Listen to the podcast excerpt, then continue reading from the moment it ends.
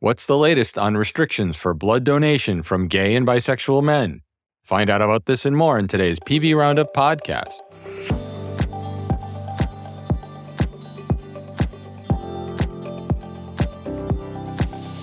Want to be featured on the podcast?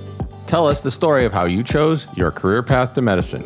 I've been asking this question to our guests in the Specialist Spotlight series, and folks really seem to enjoy hearing how others got their start. So now it's your turn, and we want to hear from you.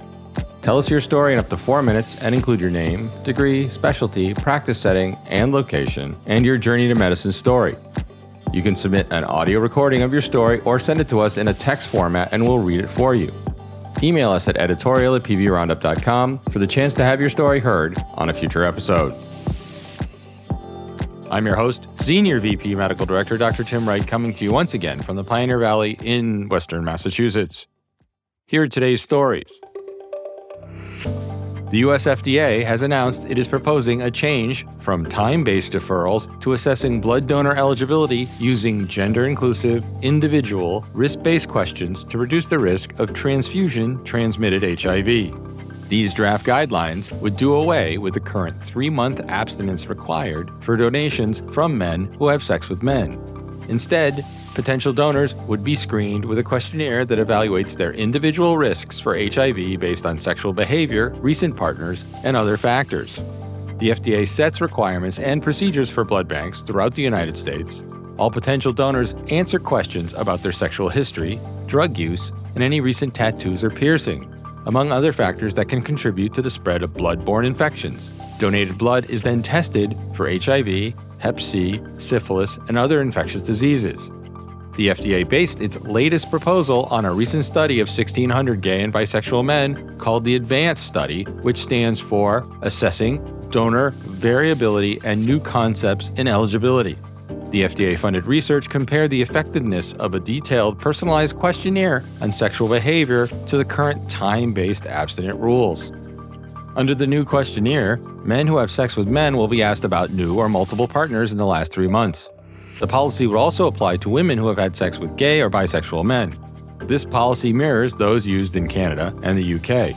If finalized, the shift would be the latest move by the FDA to broaden donor eligibility with the potential to boost the U.S. blood supply. Next, we learn lung inflammation is greater with e cigarette use versus regular smoking.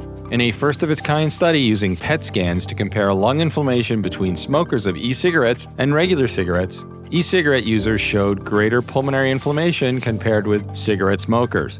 The preliminary study, which used PET scans and a novel radio tracer, showed that five e cigarette smokers had significantly greater oxidative stress and inflammation in the lungs than the five cigarette smokers or never smoker vapor controls.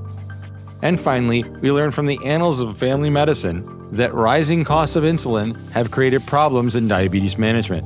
Close to half of the patients with type 2 diabetes experience barriers to optimal insulin therapy related to cost. This, according to a survey snapshot of clinics in Northeast Tennessee. Among 90 patients in a private primary care setting, 83% were diagnosed with type 2 diabetes, and just 44% of respondents reported cost related suboptimal insulin therapy, with those reporting underuse of insulin being approximately nine times more likely to have challenges in purchasing diabetic supplies. However, most discussed the challenges with their prescriber and had an increased chance of changing their insulin.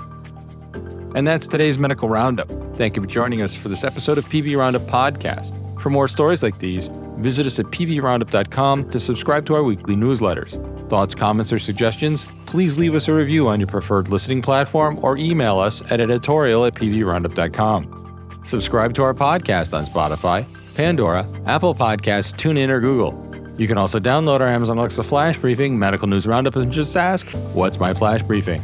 Thanks today to Norm Dion for production assistance. Join me next time for an episode where we cover the latest stories in the world of medicine.